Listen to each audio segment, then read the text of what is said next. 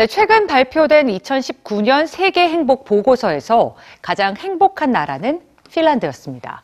반면 미국과 중국, 영국 등 세계 강국의 행복 성적은 썩 좋지가 않았고 또 우리나라 역시 백오십육 개국 중 오십사 번째로 행복한 나라였는데요. 왜 어떤 나라는 더 행복하고 어떤 나라는 덜 행복한 걸까요? 세계 행복 보고서를 통해 본 행복의 기준, 뉴스지에서 전해드립니다.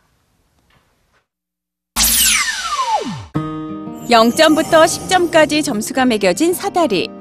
맨 아래 칸은 최악의 상태, 꼭대기는 최고의 상태입니다. 매년 여론조사기관 갤럽은 세계 각국에 사는 사람들에게 지금 각자가 느끼는 사다리의 위치를 묻습니다. 그리고 그 결과를 토대로 각 나라의 행복 성적표가 발표되죠.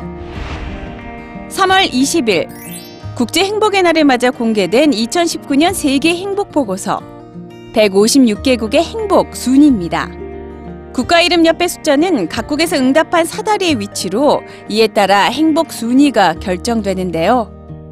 칠 점 칠육구 점으로 사다리 여덟 번째 칸과 가까운 핀란드는 세계 백오십육 개국 중 각자 느끼는 행복도가 가장 높은 나라였습니다. 남수단은 이 점 팔오삼 점으로 가장 행복하지 않은 나라. 사다리의 절반을 지나 여섯 번째 칸을 향하고 있는 한국은 사다리 여섯 번째 칸에 있다고 답한 태국인들보다 덜 행복한 오십사 위였죠.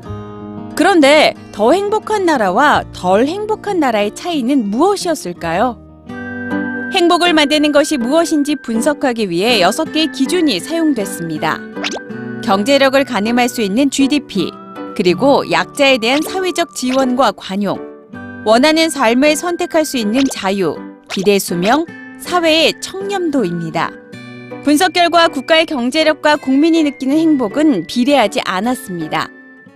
미국을 비롯해 영국, 독일, 일본, 중국 등 경제 강국 중 행복 성적표에서 상위권을 차지한 나라는 없었습니다.